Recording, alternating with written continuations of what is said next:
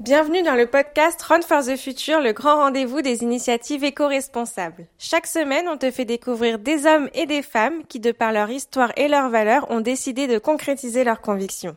On espère que toutes ces initiatives positives t'inspireront autant qu'elles nous donnent de l'énergie. Bonne écoute Bonjour Arnaud, merci de nous, nous recevoir dans tes locaux. Avec plaisir.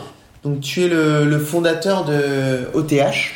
Exactement. Merci de, de nous expliquer un petit peu OTH, ton parcours personnel, qu'est-ce qui t'a amené à, faire ce, ce, beau projet? Alors moi j'étais euh, acheteur textile dans la grande distribution pendant quelques années et euh, jusqu'au moment où je me suis rendu compte que partir tous les six mois en Asie pour euh, acheter des fringues qui étaient portées 3-4 fois et qui après euh, étaient d'une qualité assez médiocre et euh, étaient jetées, je, trouvais pas forcément le sens à ça. Il y avait quelque chose qui m'échappait. Et du coup, j'ai eu cette idée de, de monter le projet OTH en tombant sur une énième photo d'enfant africain qui, dans un vieux pneu, s'est découpé un rectangle. et avec un bout de ficelle, il s'en est fait une sandale.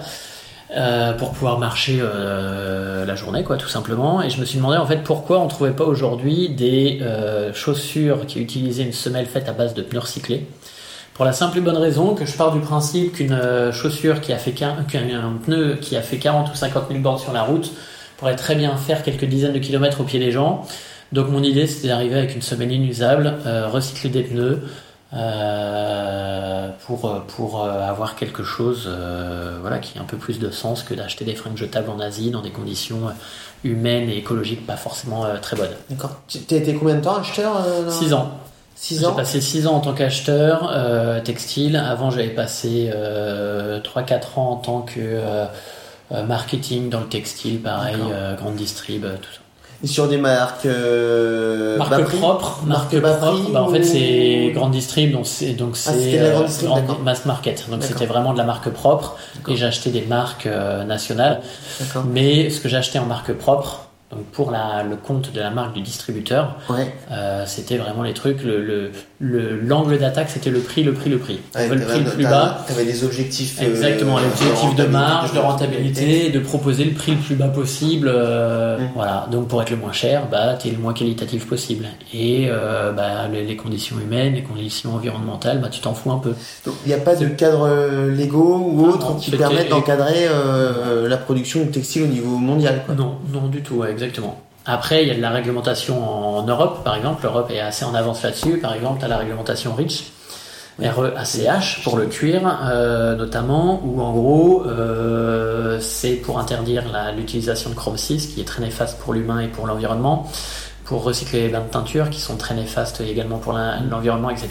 Donc à partir du moment où tu travailles avec des tanneries en Europe, tu es sûr qu'elles sont obligées d'être rich. D'accord. Donc ça, tu aucun souci. Après, si tu travailles avec des tanneries en dehors de l'Europe, bah, il faut vérifier. Il faut leur demander s'ils sont rich. Il y en a plein qui ne le sont pas. Et euh, il faut, faut demander s'ils ont fait le nécessaire pour être rich, euh, pour, euh, pour, pour ça. L'Europe est assez en avance là-dessus, quoi, par rapport au reste du monde. D'accord. Et hum, pour créer OTH, j'imagine donc tu as quitté ton emploi, euh, tu as eu cette idée de, de pneus. J'ai eu cette idée, alors j'ai pas quitté mon emploi tout de suite parce que bah, je voulais savoir déjà si c'était possible de le faire. Donc moi j'ai travaillé euh, pendant deux ans sur le développement de la semelle pour essayer de trouver une usine de recyclage qui pouvait euh, travailler le pneu comme euh, il était nécessaire d'avoir pour les transformer en semelle. Il a fallu que je trouve une usine de semelle qui soit ok pour faire les tests avec ce nouveau matériau parce que personne l'avait fait encore. Transformer le pneu, ça va pas être évident parce que c'est des gens qui doivent traiter des milliers et des milliers de pneus. Exactement. toi, tu, enfin, euh, moi j'arrivais. C'est euh, forcément un marché petit pour eux de. Exactement, et tout à fait. Donc il a fallu que je trouve les bons, euh, les bons partenaires industriels qui étaient prêts à passer du temps et à investir là-dedans euh, parce qu'ils croyaient aussi au projet, ils trouvaient l'idée sympa, etc. et qu'ils y croyaient quoi. Donc deux ans de développement, euh, j'ai fait ça en parallèle de mon boulot parce que bah, je savais pas si c'était possible. Et à partir du moment où j'ai su, où j'étais pratiquement sûr que la semelle pouvait être développée, voilà, j'ai quitté mon emploi pour me mettre à 100% dessus. Et le truc qui est quand même plutôt sympa, c'est que je recycle un pneu toutes les trois paires produites. Un pneu, donc euh, dans sa totalité, pas trois paires. C'est quoi C'est linéaire C'est tout le tour? Ouais, c'est tout le tour. En fait, on, on retire la bande de roulement. Euh, l'usine de recyclage justement réussit à peler le pneu et, et retirer la bande de roulement pour utiliser uniquement cette bande de roulement sans toute la trame textile et de fer qui est à l'intérieur. L'usine de recyclage recycle la trame textile et, le fer d'une autre Ouais. manière. D'accord. Euh, ils, font, ils ont plein de choses, c'est une vraie usine de recyclage quoi. Et moi j'utilise du coup cette bande de roulement du pneu pour, euh, pour découper des semelles dedans. Donc découper directement dans le pneu, ce qui fait qu'à chaque fois on a une semelle unique avec un dessin unique. D'accord. Donc c'est l'usine de recyclage qui fait le découpage? Qui fait le découpe, euh, qui fait pas le découpage. Elle, elle fait les bandes de roulement. En fait. Elle fait les bandes de roulement. Ça c'est envoyé à l'usine de semelles qui elle va faire les, le découpage. Et après là je suis en train de travailler sur autre chose, c'est-à-dire que le reste du euh, euh, du pneu en fait qui n'est pas utilisé, Ouais. on les recycle dans des nouvelles semelles externes ou internes. D'accord. Et hum, donc après tu as cette semelle, j'imagine qu'il faut donc c'est le début de ta chaussure, c'est la base de ta Ouais. chaussure. Ouais. Après quel est le, le, principe pour euh, Alors après, euh, alors je vais pas rentrer dans les détails techniques parce que ça va parler à personne, mais je suis sur un montage Strobel par exemple et non à Cemented.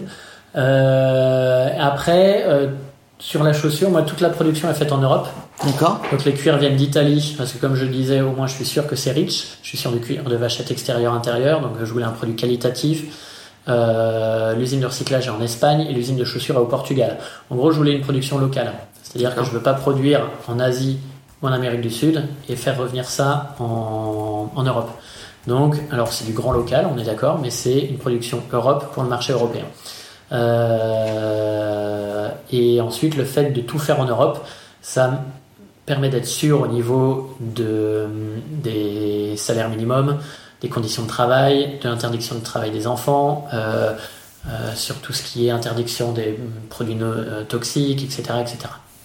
Ok. Hum, des nouveaux projets qui arrivent euh, Ouais. sur OTH euh, Ouais, exactement. Alors là, c'était la première étape de, de sortir cette semelle en pneus, euh, en pneus recyclés. C'était la première étape qui m'a demandé beaucoup d'énergie, beaucoup d'investissement, beaucoup de temps. Et après, maintenant, l'idée, c'est d'aller toujours un petit peu plus dans cette, euh, dans, dans la démarche éco-responsable et durable. Euh, à terme, moi vraiment, l'idée, c'est d'être, de proposer un produit 100% fait en matériaux recyclés et 100% recyclable. D'accord. Donc là, je travaille sur des nouveaux euh, matériaux innovants. Je vais sortir une basket en cuir recyclé. Donc qui, euh, le cuir est élaboré à partir de chutes euh, d'une usine de gants de jardin en cuir. En fait, le fournisseur récupère toutes les chutes euh, qui normalement sont soit enfouies, soit brûlées, donc ce qui est très néfaste pour la planète. Lui, il récupère toutes les chutes. Il, en- il a un process industriel pour refaire des plaques de cuir. Donc dedans, il y a 60% de chute de cuir, 30% de latex naturel et 10% de polyuréthane. On ne peut pas faire autrement, on est obligé d'avoir un peu de polyuréthane. Mais la pigmentation, c'est pour la pigmentation en fait, pour le, le- la finition, mais la pigmentation est faite à base d'eau et pas à base de produits toxiques. Donc il essaie d'aller toujours plus loin, ce fournisseur-là, il essaie d'aller vraiment euh, plus loin euh, dans la démarche.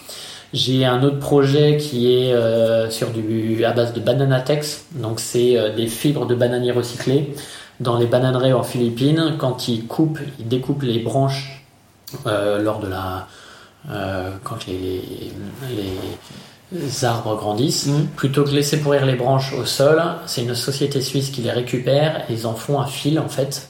qui- et après ils le transforment en canvas que je peux utiliser sur de la chaussure. Là on est en train de faire les tests. Il y a Euh, des propriétés euh, techniques qui permettent de, de créer des chaussures. Voilà, bah, on fait le test en fait. J'ai personne l'a fait encore. Eux, ils font des sacs à dos avec, D'accord. sont très très Ouais. bien, imperméables, etc. Donc là, moi, j'ai fait les premiers tests avec ça. Euh, je vais faire évidemment du. Alors, ce qui se fait beaucoup, on en entend beaucoup parler. euh, Il y a énormément de marques qui l'utilisent, mais je vais quand même le faire. C'est du plastique recyclé des océans. Donc euh, voilà. Là sur la semelle justement, je suis allé un peu plus loin dans la démarche aussi et j'utilise une semelle. Le reste de la semelle autour du pneu est fait à partir de, de caoutchouc euh, recyclé. D'accord. En fait, je travaille avec une usine de semelles qui est la plus grosse usine au Portugal, euh, qui est une usine zéro déchet. Et en gros, ils, ils ont leur propre usine de recyclage. Donc tous les déchets de l'usine de semelles partent dans l'usine de recyclage et ils trouvent des moyens de, la de faire le recyclage. Et d'où la semelle en caoutchouc recyclé. Donc 70% de caoutchouc recyclé, 30% de caoutchouc euh, synthétique. D'accord.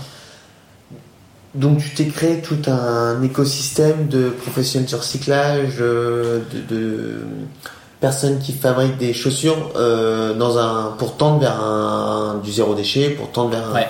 C'est l'idée. Euh, c'est l'idée. Et après, c'est un maillage là-dessus. Hein. Exactement. Essayer d'aller toujours plus loin parce qu'il y a plein de plein d'autres initiatives. Par exemple, au niveau logistique, je travaille avec Pim Pam Post, euh, qui est une entreprise logistique qui a un partenariat avec Flixbus notamment.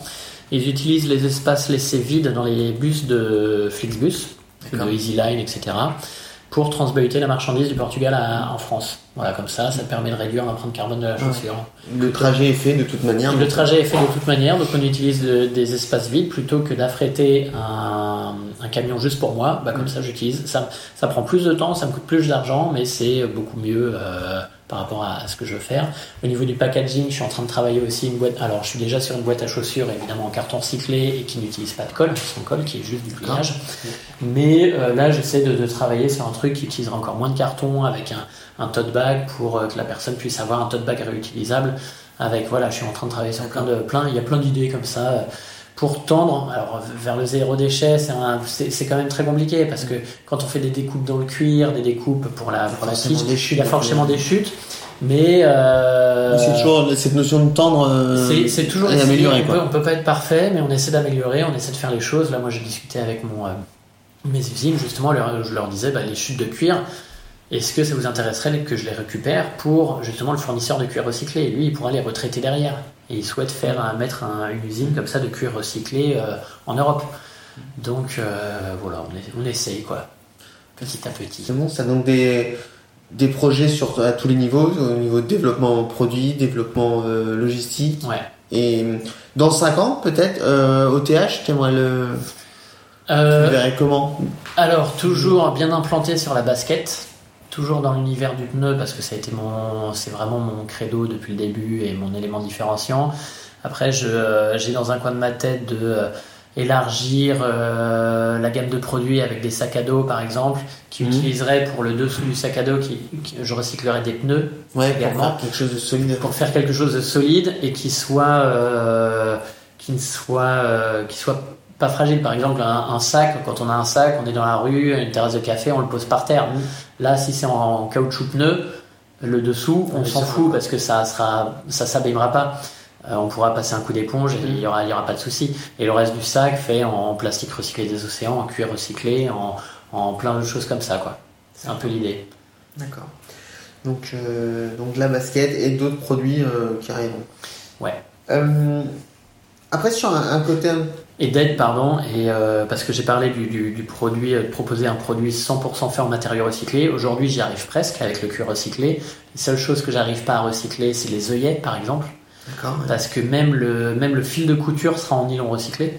Euh, donc on va jusqu'à là. Euh, et le deuxième objectif, c'est d'être 100% circulaire.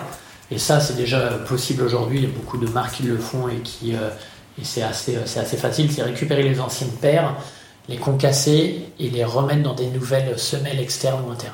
Donc ça, c'est, le, c'est la vision à moyen terme, on va dire. Avoir une offre 100% fait en matériaux recyclés et 100% recyclable. Ok. Tu as, j'ai, vu aussi sur ton site internet, euh, on n'est pas du tout là pour euh, prendre les arguments les uns contre les autres, mais tu disais, toi, ton créneau, si c'est le cuir, pas de vegan parce que, euh, non, parce que il y a une notion de il n'y a pas d'alternative en fait au plastique aujourd'hui pour faire des, des, Exactement. et ça c'est intéressant je trouve parce que enfin c'est vraiment intéressant c'est qu'aujourd'hui tu travailles sur du cuir recyclé. Mmh. tu travailles aujourd'hui avec les baskets en cuir. Et euh, voilà t'as pas d'alternative aujourd'hui au cuir euh, sans le plastique quoi. Ouais en fait les alternatives au cuir aujourd'hui si on veut quelque chose un matériau qui soit aussi durable aussi dur et aussi euh, qui dure dans le temps euh, que le cuir. En fait, c'est exactement, c'est du plastique, c'est du pétrole, etc. Donc c'est vrai que j'échange beaucoup avec les véganes euh, sur ce sujet-là, qui me, qui me, qui me, qui me contactent assez régulièrement.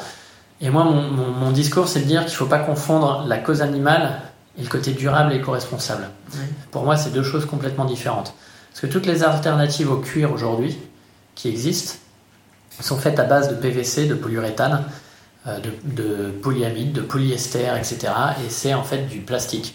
Donc, euh, même, des, même des, des choses comme le pignatex. Je sais pas si tu as entendu parler. Non. On appelle ça le cuir d'ananas. En fait, c'est fait à partir de, de déchets d'ananas, de feuilles d'ananas. Ils en font un truc qui ressemble un peu au cuir.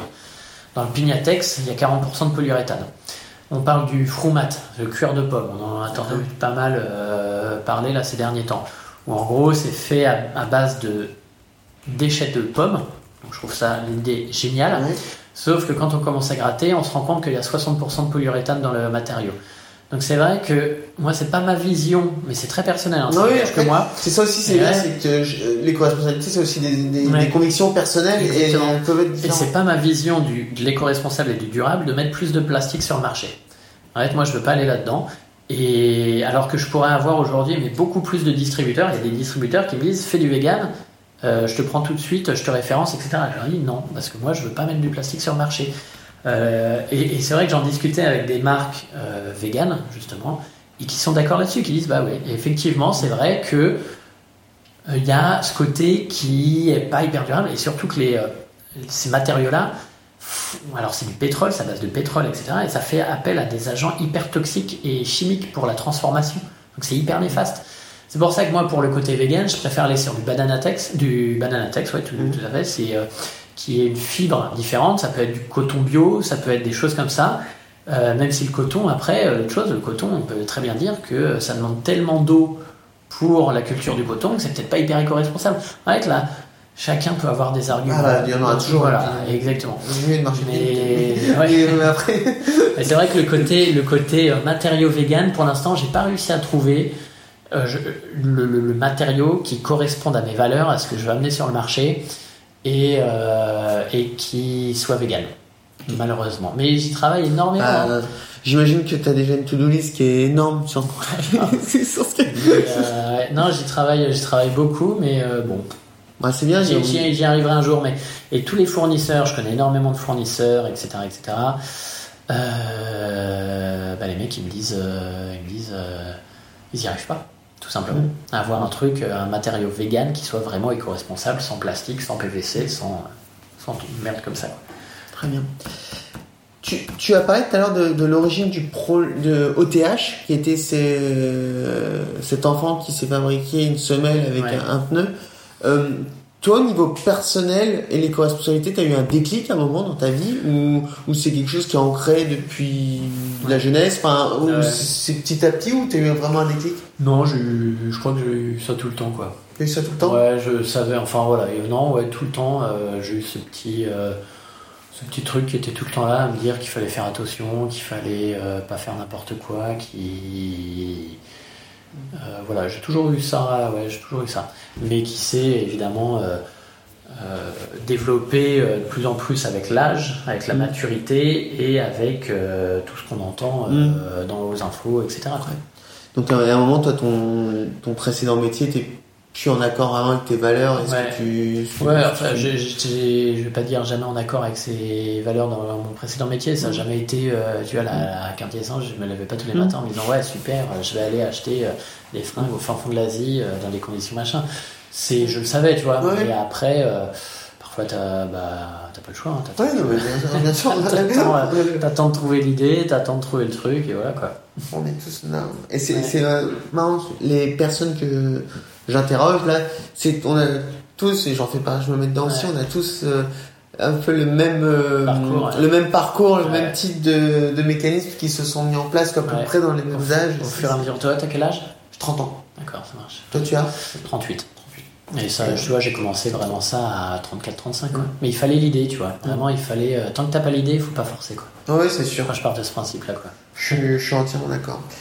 Euh, nous, on souhaite aussi, euh, tu, tu fais partie pour nous de ces leaders d'opinion, enfin, non, mais si quand même, les, les gens qui sont en avance quand même, enfin, qui, qui, qui, qui ont passé le cap et qui ont, qui ont passé le cap, voilà.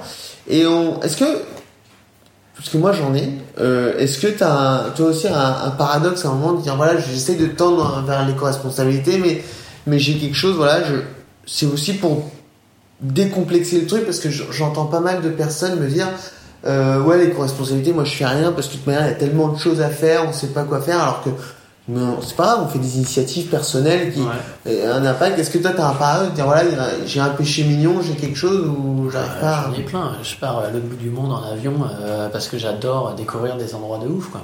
Ah, mais bon, ça coûte de l'argent. Je le fais un peu moins en ce moment. mais euh, je sais pas, je vais euh, parfois je vais me faire un gros McDo euh, avec tous les emballages pourris qu'ils font, etc. Avec la, la malbouffe que c'est, machin, mais parce que j'en ai envie. J'ai des, des, des, péchés mignons comme ça, j'en ai plein. Je recycle pas les, mes, mes, bouchons en liège de bouteilles de vin, et pourtant j'en ai quand même pas mal qui, qui, que je pourrais recycler. Ah, j'en ai énormément. Et je, j'ai arrêté d'acheter des fringues, des fringues dans des, dans des salles, euh, dans des salles, euh, dans des, dans des, des trucs de fast fashion. Ça, j'ai complètement ah arrêté depuis 4-5 euh, ans. J'ai complètement. Maintenant, je préfère acheter par exemple Noyoko. Bah, j'achète des fringues chez eux. Euh, on sait que c'est de la belle qualité qui va durer longtemps. Voilà, j'achète moins mais mieux en fait. Et pareil pour la nourriture, en fait, j'ai tendance à dire que c'est ce qui est en train de se passer dans la mode aujourd'hui, c'est ce qui s'est passé dans l'alimentation il y a 4-5 ans. C'est-à-dire que les gens se sont rendus compte dans l'alimentation qu'on bouffait de la merde. Euh, on savait pas ce qu'on mangeait et on mangeait euh, des trucs pourris euh, qui, étaient mauvais pour la santé, mais parce que c'était pas cher. les gens ont fait le, le, le, gap maintenant, ils se disent bah je veux mieux manger, donc j'achète du bio, j'achète moins mais mieux, euh, je me nourris moins euh, mais mieux quoi. J'achète moins de viande, euh, j'achète moins de fromage mais de meilleure qualité. Bah, j'ai l'impression que pour les fringues c'est un peu ce qui est en train de se passer actuellement quoi. pour conclure, peut-être que, enfin, t'as peut-être quelque chose à dire? Je, voulais parler justement de Noyoko. Les... Tu es ici dans un. Avec le, ouais, dans le dans ce bureau showroom. Bah, en fait, on a rejoint. C'est Noyoko qui a l'initiative de ce lieu. Euh, qui est hyper sympa euh, dans le dixième, qui est un bureau showroom. Euh, donc Noyoko, c'est une marque éco-responsable unisex qui utilise que des matériaux naturels et qui est dans le recyclage l'upcycling également. Ils ont deux boutiques dans le Batignolles, au Batignolles et dans le Marais.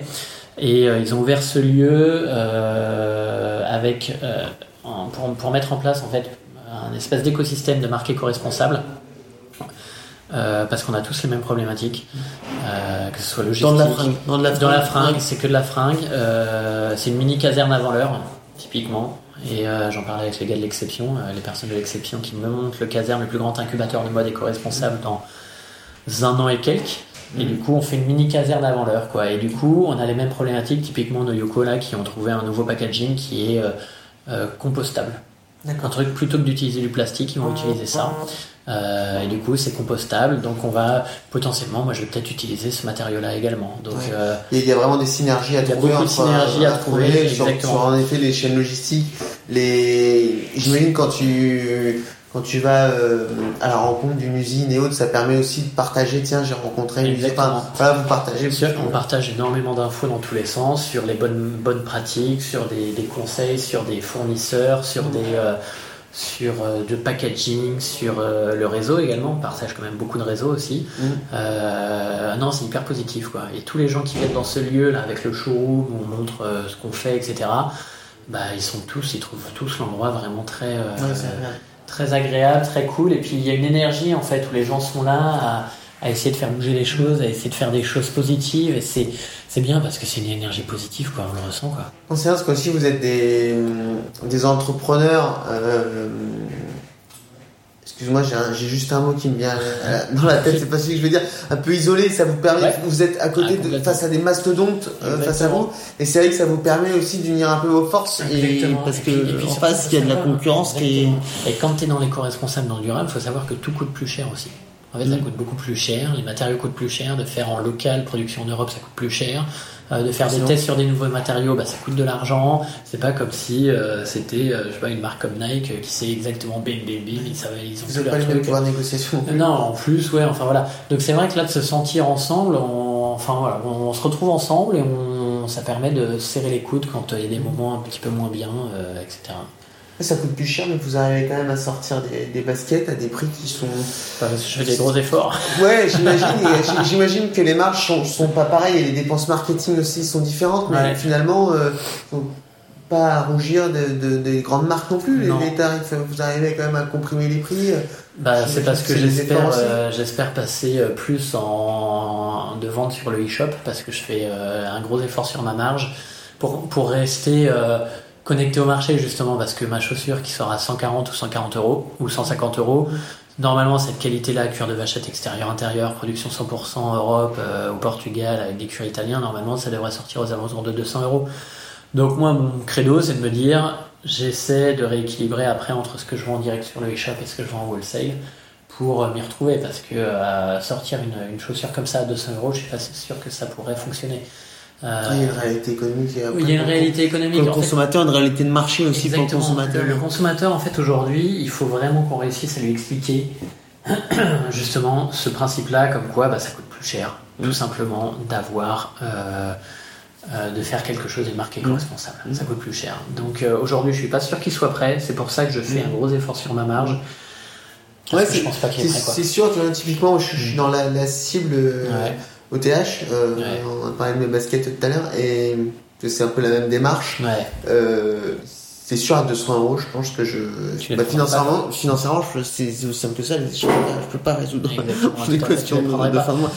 C'est une équation personnelle de, financière. c'est exactement. Donc c'est pour ça que moi je fais cet effort-là pour le, garder le plus mainstream possible, accessible au plus de personnes possible. Mm typiquement. Ok. Hyper intéressant, j'ai appris plein de trucs. Cool. Euh, tu rajouté quelque chose? Écoute, euh, bah que c'est bien qu'il y ait de plus en plus de, il y a de plus en plus de, de projets qui se créent. De projets. Et là, tu vois, toi, tu me parles d'un projet dans la, dans la course à pied. C'est avec un côté éco-responsable, etc. Je trouve ça cool, tu vois, parce que c'est pas non plus là où on pourrait attendre ce, ce volet un peu plus euh, environnementale. Mais c'est cool. Et, mm. de toute façon, demain, ça va devenir la norme. Mm. Ça va être la norme. Donc, euh, tout le monde doit aller là-dedans aujourd'hui. On n'a pas le choix.